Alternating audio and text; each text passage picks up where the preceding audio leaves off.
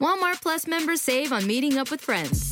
Save on having them over for dinner with free delivery with no hidden fees or markups. That's groceries plus napkins plus that vegetable chopper to make things a bit easier. Plus, members save on gas to go meet them in their neck of the woods. Plus, when you're ready for the ultimate sign of friendship, start a show together with your included Paramount Plus subscription. Walmart Plus members save on this plus so much more. Start a 30-day free trial at walmartplus.com. Paramount Plus Essential Plan only. Separate registration required. See Walmart Plus terms and conditions. Luxury is meant to be livable. Discover the new leather collection at Ashley with premium quality leather sofas, recliners, and more, all built to last. No matter how many spills, scuffs, or pet related mishaps come its way, the leather collection at Ashley is made with the durability you need for the whole family. Shop the new leather collection at Ashley and find chairs starting at $499.99 and sofas at $599.99. Ashley, for the love of home.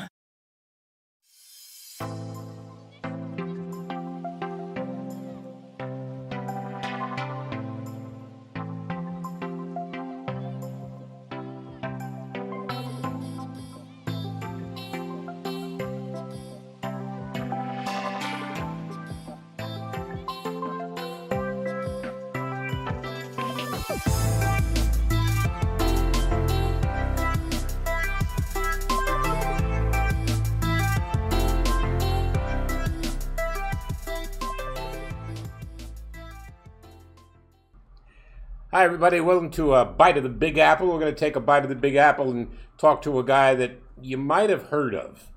Uh, his name is Shep Messing. He uh, obviously made his mark uh, with New York Cosmos back in the late 70s, and it just dawned on me I know this guy 46 years. Holy smoke. You're, you're old.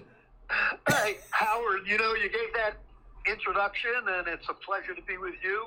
You're you're not only a colleague that we go way back. I didn't realize it was 46 years, but you were along for the ride when the New York Cosmos hit New York City, and uh, yeah, those were good times back in those days.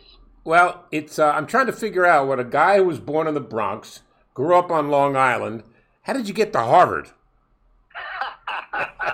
you know, my son, my son likes digging into into you know little little trivia, and he he realized he he tried to figure out how many people were born in the Bronx, graduated from Harvard, and played in the Olympic Games. Hmm.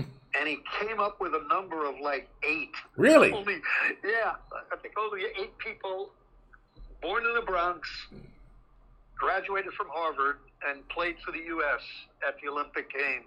So that that's a pretty small number. I would, I would imagine. I besides you, I can't think of anybody else. Listen, uh, as you know, I'm also in a in a bunch of Jewish halls of fame, and that's a limited uh, amount of guys too. You know, Sandy Koufax, uh, myself, a couple of others. Uh, a guy named uh, before your time and my time is a guy named Sid Gordon who played baseball with the New York Giants. He, he's in that same category. Um, I'm trying to figure out the shortest list. Let me see. Love Story featured Ryan O'Neal and Ali MacGraw, and they were up in Boston. And I think one of them, I think Ryan O'Neal went to Harvard. And then um, I'm trying because I spent four years up in Boston doing the Celtics. That's a very historical city in so many ways. Listen, Howard, it's so you and I have so many things in common, and you mentioned the love story. I mean, I was at Harvard at the time. You're right. Ryan O'Neal uh, was a hockey player in the movie. Uh, played it. Played for Harvard. Ali MacGraw, who my wife looks very similar to. We Yep. met up in Boston when that movie was coming out, The Love Story, and I'm strolling around campus uh, with with my soon-to-be wife, who looks like Ali MacGraw. I don't think I look like Ryan O'Neal, but you know, those were the days. It was a, a special time. You know Boston. I mean, Boston, one of the greatest sport cities in the country, and uh, you know, some great times I had up there. Well, that even more important than that is the North End has the greatest restaurants. I mean, it's a it's it's a little Italian section of, of the city of Boston where you can walk ten feet and find another good restaurant. Yeah, I know it well. I explored the city. Uh, look, Cambridge by itself had its own unique charm, especially back back in those days. I'll tell you a funny story, which you'll appreciate. Maybe our our older listeners will. Uh, I was I was at Harvard playing. I was an All American on the soccer team, playing for the Olympic team at the same time in qualifying. But in Cambridge, uh, you know, I'd, I'd work at a bar uh, on the weekend. Huh. Lots of little little folksy folk singing bars in in Cambridge. So I'd work on a Friday, Saturday night, and and I'd pour beer, and there was a young girl there with a, a great voice playing guitar. Uh, I thought she was a student there as well. Uh, many, many years later, when the Cosmos hit hit that you know big publicity tour, we were well known all across the country. And I got a phone call from a, a woman, and she said, "Hi, Shep, do you remember me? Uh, my name is Bonnie." I said, Bonnie, I, I, I don't know. How do I know you? She said, You were pouring beer at that bar in Cambridge. I was playing the guitar. Her name was Bonnie Raitt. Oh. So, you know, funny how your worlds collide. But young Bonnie was was playing the guitar, looking for tips. Years later, when the Cosmos uh, got famous, Bonnie Raitt became more famous. That's interesting. He's Shep Messing, uh, longtime uh, uh, friend and guy that I associate. Uh, we'll get into the Cosmos thing in a little bit. I wanted to kind of uh, give you a little bit of heads up. Uh, when we, we, my wife and I lived in a in a community in Boca Raton, Florida. It was the same community with Dick Stockton and Lesley Visser when they were together. And uh, Lesley, as you well know, was very well known in Boston. She started at the Boston Globe and went on to become a famous sportscaster at CBS. So we're having dinner one night in Boca Raton. I said, Leslie, you realize that my wife got into the press box at Harvard Stadium before you? She said, Really? I said, Yeah, I started my broadcasting career in Princeton doing their football and basketball games. And so we had we had a game at Harvard and unbeknownst to me, women were not allowed in the press box at Harvard Stadium. And so I said to the guard up there, he, they called him tiny. He was 350 pounds. He said, She can't come in here. And I said, She has a press pass. He says, I don't care. She can't come in here. Women are allowed. I said, uh, Tiny, uh, she's coming in. She's my statistician. Well, she's going to have to get by me. I said, Tiny, you're not going to look good rolling down 90 steps so she's going in. Well, we get through all of that, and we walk in the press box, every head turned. Because they never saw a woman in the press box before. So I'm telling Lesley the story. She said, I heard that story. And you know what? Here's the addendum to the story. The students got so angry about the policy, they burned down the press box the following year. good, and, for, and they, good for them. And they built a new. Then they built a new press box. Um, Shep, talk about you. You mentioned the U.S. team, uh, but you actually played in the Pan Am Games before that in Cali, Colombia. Man, you've been all over the world. Yeah, look, you know, Howard, again, starting in the Bronx, moving to Long Island, soccer opened up the world to me. It opened the world to me. Uh, I played in the Maccabiah Games the year before the Pan American Games. First time I had been out of the country, played in Israel. And then that following year played in the Pan American Games down in, in Colombia. We had games in Bogota, games in Cali, and and soccer is that universal thread that really mm. connected me to the rest of the world. Yeah. Uh, obviously, in Olympic qualifying, we had to go through what is called the CONCACAF region. So that included Central America, Costa Rica, El Salvador, Guatemala, Mexico was the big hitter in the CONCACAF. Really, the first time I had gone out to travel around the world, and soccer soccer was that unif- unifying theme. And and you know, you were with us during the the height of the Cosmos. We would play a season here, and then we tour the world. We go to Asia, we go to Europe, wow. we go to South America, and and soccer did more than provide a living for me. It opened my eyes to the world. And then we go to 1972. And for people that are not familiar with history, 1972 Olympics was in Munich, Germany. And it was also a time when there were the bigger story than the Olympics was the massacre of American Jewish athletes. Now, you were living in those quarters where those where that massacre took place. How close were you? Yeah, so Howard, I, I think I've told you this story before. I'm sure I have. Look, again, growing up, for me, the Olympics were always a dream, right? A childhood dream.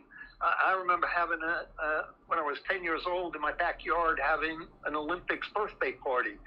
Sort of like an obstacle course. You had to do a million things, but you dream of playing in the Olympics. At that age, I, I didn't know what sport, but playing in the Olympic Games for the U.S. was always a, a childhood dream.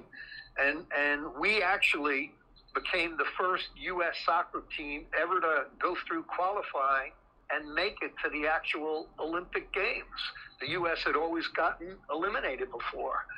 So that dream for me, since I was 10 years old, it culminated in, in going to Munich, first flying to Washington, the White House, meet the president, fly to Germany. And, and those Olympic Games for me were a dream come true until until about four o'clock in the morning. Uh, I got a knock at my door the Israeli compound, which was the one that was attacked by the Black September group of terrorists, it was about 15, 20 yards away from my window, hmm. directly mm. on the same corner. So at 4 a.m., I got a, a knock at my door. Obviously, didn't know who it was. Opened the door, and there were two German soldiers with machine guns uh, standing there, and they said, "Are you Shep Messing?" And I I froze didn't until I didn't know what was going on. Took a step back, was prepared to lunge at one of these guys. Then I saw the police badge, and I said, "Yes, I'm Shep Messing." He said, "You're Jewish?" I said, "Yes." And they he said, "Come with me," and they took the Jewish American athletes under protective custody because at the moment they didn't know whether the attack was just against the Israelis or all the Jews in the village. And, and you know, frightening is an understatement. Uh, the world watched because really, you know, back in those days, television was really the only access. So the wide world of sports, ABC, Jim McKay, Howard Cosell, they were all in the Olympic Village with us in Munich, and they were reporting this story all around the world. Uh, it ended in, in the murder of 11 athletes and coaches, uh, the Munich 11. And I got on the next plane when it was over and flew home. Uh, so the Olympic dream growing up turned into the ultimate tragedy. I remember watching McKay when he made the announcement. Yeah. And all I remember him saying was, they're all gone and right. the look on his face, uh, it was like somebody hit him with a two by four, and he had this look of this dour expression on his face, and I, I and I'm thinking to myself, okay, uh, I can only imagine what that must have been like. But how long after that did, did you have that recurring nightmare? I still have it, Howard. Really? Yeah, and and and look, uh, I, I'm proud to represent the U.S. I always was. Uh, uh, not sure whether you follow it, but just this past week, our U.S. soccer team failed to qualify right. for the Olympics. Right, Over lost weekend, to Honduras. Right, they played Honduras, right. and and they lost two to one, and and for the third cycle in a row, uh, you know, our U.S. soccer team is not going to the Olympics, and so do I have the nightmare every night? Not every night, but you know, watching this game over the weekend against Honduras, I, I you can't not think about the the experience I had. Uh, I can I can understand it. Um, my uncle was in Korea, and uh, uh, he was an enlisted man, and two officers in front of him in the ranks were both killed in action, and he got a field commission and became a captain overnight. And when he came back from Korea after a year and a half, almost two years, he had that recurring nightmare every night for like 10 years after that and even beyond. So I understand what you're saying. And then furthermore, uh, I was in Tripoli, Libya when I was in the Air Force during the time that Gaddafi took over Libya with the assistance of Nasser from Egypt uh, in 1969.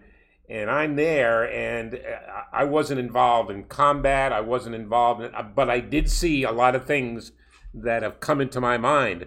So I understand what you went through. It's you, you do not want to be in a foreign country when there's conflict. Listen, it always the closer to home that it is to you.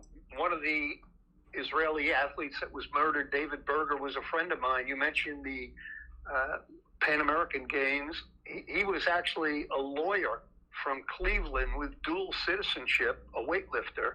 And I had known David from the Maccabiah Games two years before in Israel, and then in the Pan American Games, and then you know we, we reunited in the Olympic Village in Munich. And, and and again, you look at the world today, Howard, and you know how it was back then. There was no security. None. The terrorists got into the village. You know, we the athletes, and you know how athletes are.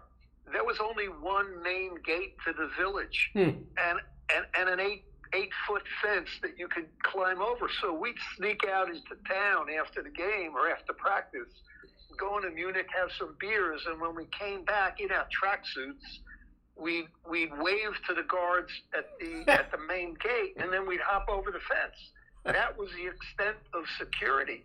And, and that's how the terrorists replicated us wearing tracksuits, hopping over the fence. Uh, he's Shep Messing. Uh, uh, let's let's get closer to the present day. After the Olympics, you came back to the United States and you, and you joined the Cosmos the first time, right? I did. You know, again, I, I'm in college. I'm an All American. I go to the Olympic Games and I find out I'm I'm drafted by a team that I never heard of, the New York Cosmos. So I, I was playing soccer then because I loved it. I didn't even know there was a pro team or a pro league. And, hmm. and I signed to play for the Cosmos, went down to training. The coach liked me. And, and I played two years before they, they finally put me on waivers. The team was no good. We were playing in front of 800, 1,000 fans uh, and I just didn't make the grade. So, you know, that we always talk about before Pele and after Pele. And you're right, that was my first time playing for the Cosmos. I, I hooked up with the Boston Minutemen, brought me back to, to Boston, and I turned turned out leading the league in goalkeeping that year.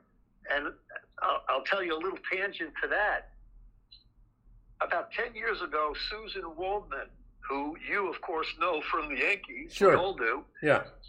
Suzyn came up to me 10 years ago and she said, Shep, you don't remember me. I said, Suzyn, I, I don't know that we've ever met. I mean, I'm a big Yankee fan. I watch you all the time.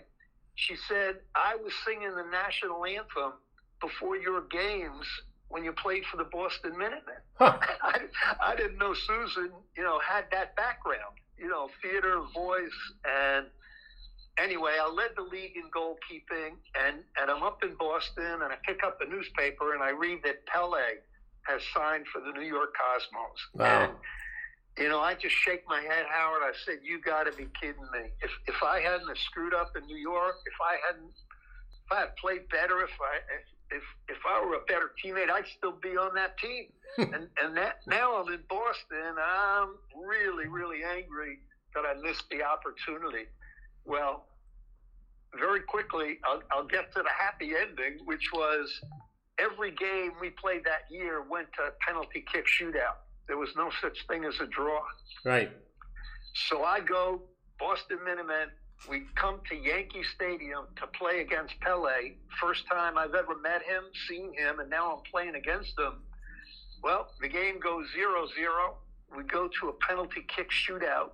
Pele takes the fifth kick. I get a fingertip on it. I make the save, and my team, Boston, wins the game. The next week, the Boston, uh, New York goalkeeper, Bob Rigby, breaks his collarbone. Right. Pele says, I want the Boston goalkeeper. That's how I got traded back from Boston and got reunited with the Cosmos. Uh, and so uh, I got involved with the Cosmos in 76 and they were still playing at Yankee Stadium. And I remember standing in the end zone, uh, opposite end zone of where the Cosmos were attacking. and Pele takes his famous bicycle kick. That ball curved, had to be at least 15 yards in the air. And I went, oh, and he scores a goal. I went, holy smoke. I mean, uh, look, uh, there's, I mean, so many Pele stories. I know you're very close to him, but here's a guy. When he came to the United States, whether the New York fan uh, was a soccer fan or not, everybody knew who Pele was, the greatest soccer player in the world. Now he's playing in New York. And I remember a playoff game, I think it was against Fort Lauderdale, when there was a sellout. There was 77,000 people there. That had never been done in the United States where there was that big a crowd. And, and the Cosmos won the game on the way to winning the championship. Before we go any further, and I don't want to embarrass you, Shep, because I have too much respect for you, but let's talk about the final game, the championship game against, uh, I think it was Seattle in Portland, Oregon there was a, a, little bit of a story attached, and nobody knew about it until after the game. I knew about it because you let me in on it, and I didn't betray your confidence. Tell me about the reason why you wore gloves to the game before the game. Howard, you're my guy. You're my guy. So yes, I'll build up to the story because I'll never forget that day that you alluded to against Fort Lauderdale in the playoffs before it, we went to the championship game. 77,000 people packing Giant Stadium. Uh, record crowd in the history of the sport here. And I'll go back one year before because as that crowd built, you know, built up, it didn't happen overnight. And, and I'll never forget it was Father's Day of that same year, 1977. I used to pick up Franz Beckenbauer because he lived in New York City. And I, driving from Long Island, I'd pick up Franz. We'd go through the Lincoln Tunnel. We'd head to Giant Stadium. And it was June, Father's Day of that year, that we're hitting traffic unbelievable. I get through the Lincoln Tunnel, it's bumper to bumper. And I figure, you know, it's got to be a massive accident, a truck, a car, something. Franz, and you know Franz, he's like panicked. Mm. He's a, German. Hey, Shep, we're going to be late. But um, hey, you got to go a different. He's like catatonic that we're going to be late. You know, the the button up Franz Beckenbauer. I said, Franjo, calm down, man. They're not starting the game without you. You're, you're Franz Beckenbauer. Anyway, we finally get there. It was a crowd. It was the first giant crowd that we ever had there. Over 60,000 people. And then it only built from there to the crowd of 77,000 you talked about. So the night before the championship game, why did I wear gloves in the bus going to the stadium? Again, Franz Beckenbauer was involved in the story. I had a contract with Puma. Right. And Franz was with Adidas. Right. And Fr- Franz, Adidas had sent in these special shoes. The game was being played on AstroTurf out in Portland. And Franz had all these special design shoes for the AstroTurf from Adidas sent to the hotel. And, you know, look, for me, it's a championship game. So I want to wear Franz's Adidas shoes, but I had a contract with Puma. So I'm sitting in the hotel with a razor cutting the stripes off of the Adidas shoe because I was going to wear them. And, and, sure enough, I sliced my hand and it's bleeding all over the place. And I'm thinking, I'm going to miss the biggest game of my life. and, and so I wore gloves the whole afternoon and night. I don't know when you came to my door, but you're you're one of the few people that knew the real story. Well, I my room at the hotel was next to yours. And so uh, you had come out in the hall and I saw you with the gloves on. I said, Why are you wearing gloves? He goes, come inside. He said, uh, you uh, can't tell anybody. And I said, what happened? He said, I cut my hand. I said, uh, don't worry about it. Your secret's good with me, and I wouldn't betray you no matter what. But I remember you're getting on the bus, and Eddie Firmani was the coach, and he said, why are you wearing your gloves? I said, well, the new gloves, and I'm just kind of just breaking them in. but the interesting thing was when the game was over, and I'm interviewing players in the locker room after the game when Jim Karvellas is still upstairs uh, wrapping up the broadcast, and uh, I come to you for an interview, and you had you still had the gloves on and the white, uh, I guess, gauze that you wore uh, was was red. It was it was your blood, and uh, he said, "You didn't tell anybody." I said, "I didn't tell a soul. You can you take my word. I did not tell a soul." And then you, you finally let let the world in on it. But the thing I remember about that game was Steve Hunt from England scored the winning goal, and it was two to one, as, as I recall, was the outcome. And yeah, uh, so yeah, I know what story you're talking about. Yeah, go ahead, finish it. Yeah, it was the first goal. I mean, Stevie Hunt. The opposing goalkeeper was Tony Chursky, great goalkeeper. And I'll, I'll give you a secret now, as I tell the story that very few people know. So Tony Chursky had the ball in his hands. Steve Hunt had attacked. Chursky got to the ball first, picked it up, looked around, put it down. He was about to play the ball out, and he didn't see Stevie Hunt right sneaking up behind him.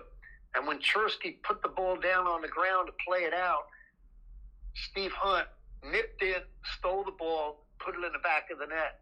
It turned out to be a game-winning goal. Right. And, and Howard, what nobody knows, and I have the utmost respect for Tony Chursky, great guy, great athlete, great goalkeeper.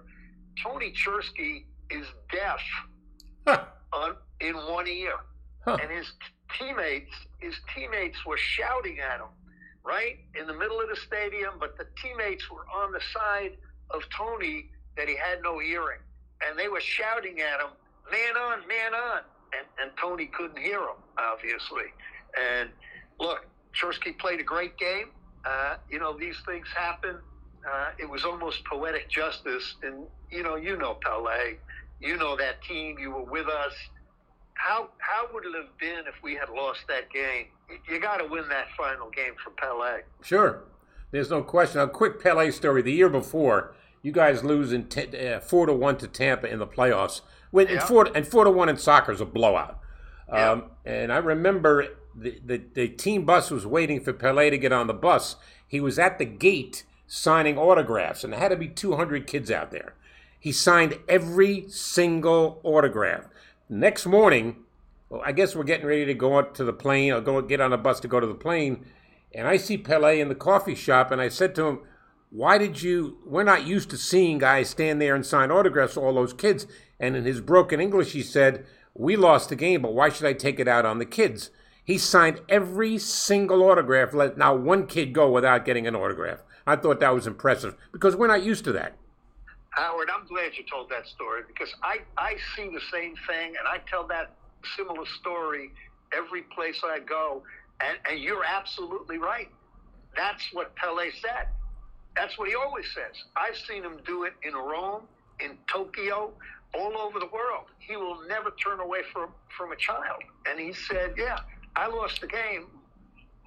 Why should they go away unhappy?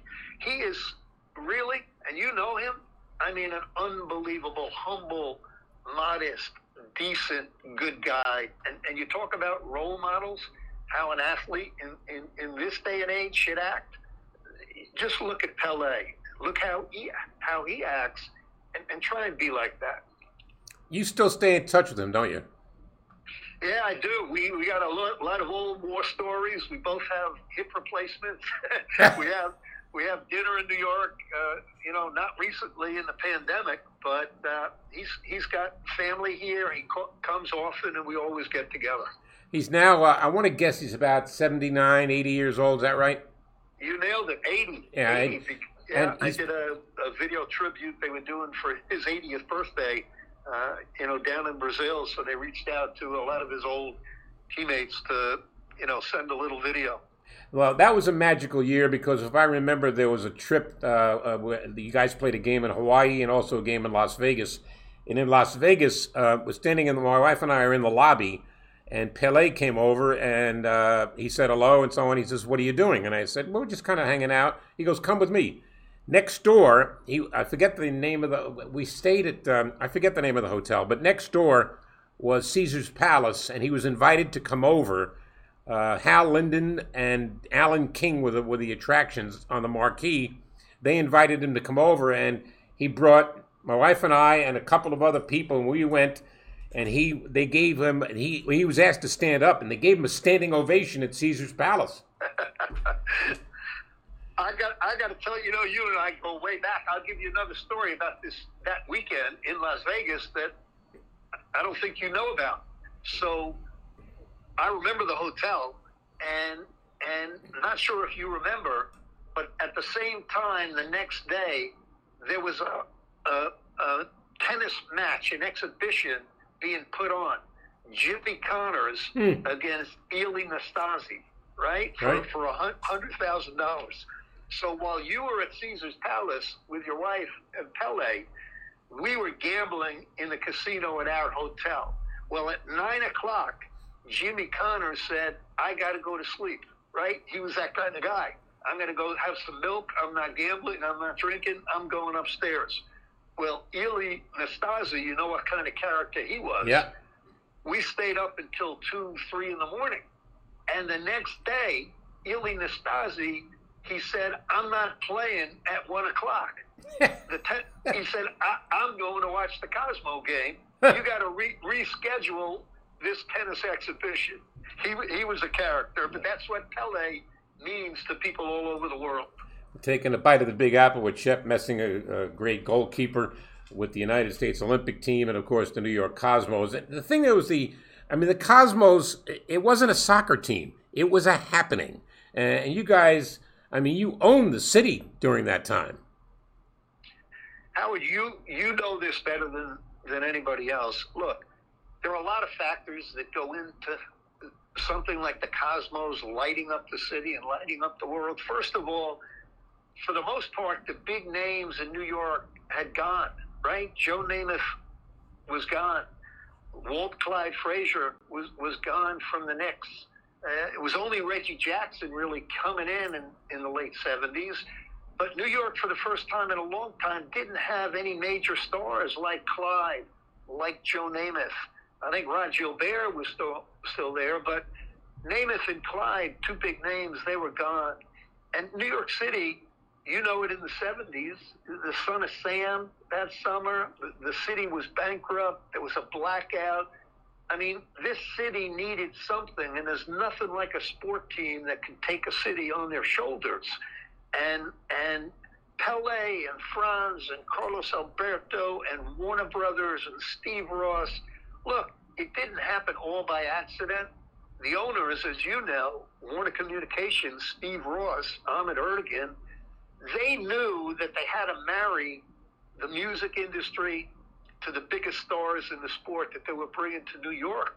So they'd have, you name it, Peter Frampton, Mick Jagger, Liza Minnelli, uh, Robert Redford.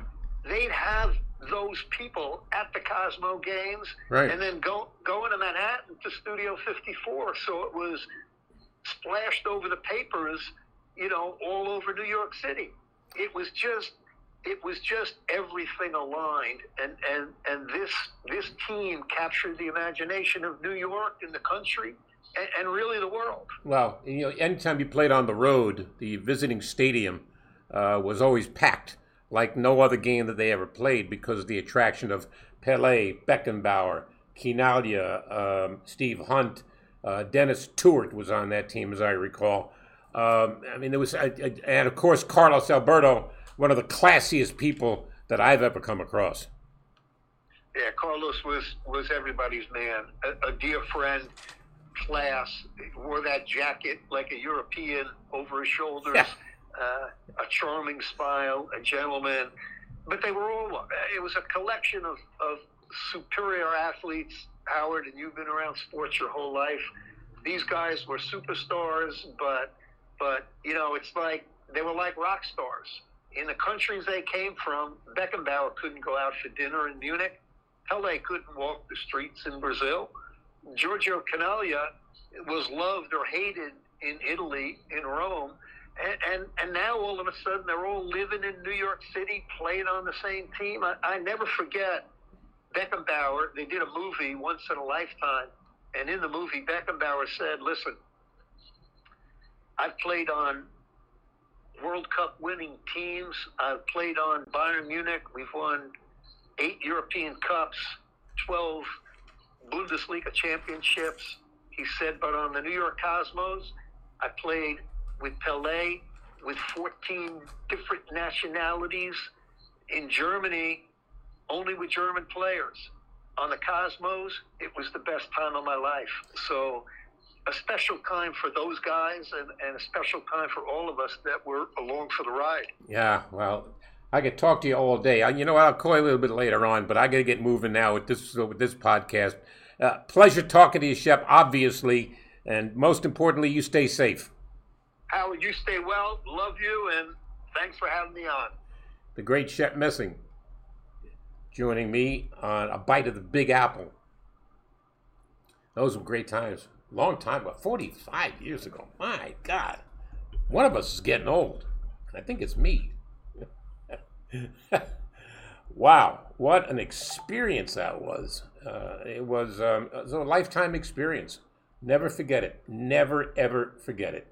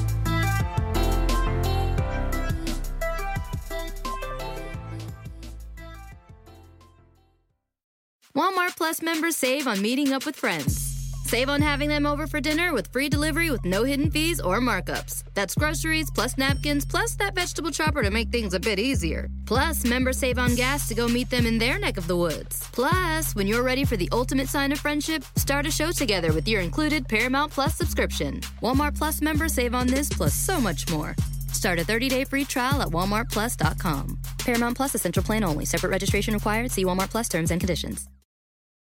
Luxury is meant to be livable. Discover the new leather collection at Ashley with premium quality leather sofas, recliners, and more, all built to last. No matter how many spills, scuffs, or pet related mishaps come its way, the leather collection at Ashley is made with the durability you need for the whole family. Shop the new leather collection at Ashley and find chairs starting at $499.99 and sofas at $599.99. Ashley, for the love of home.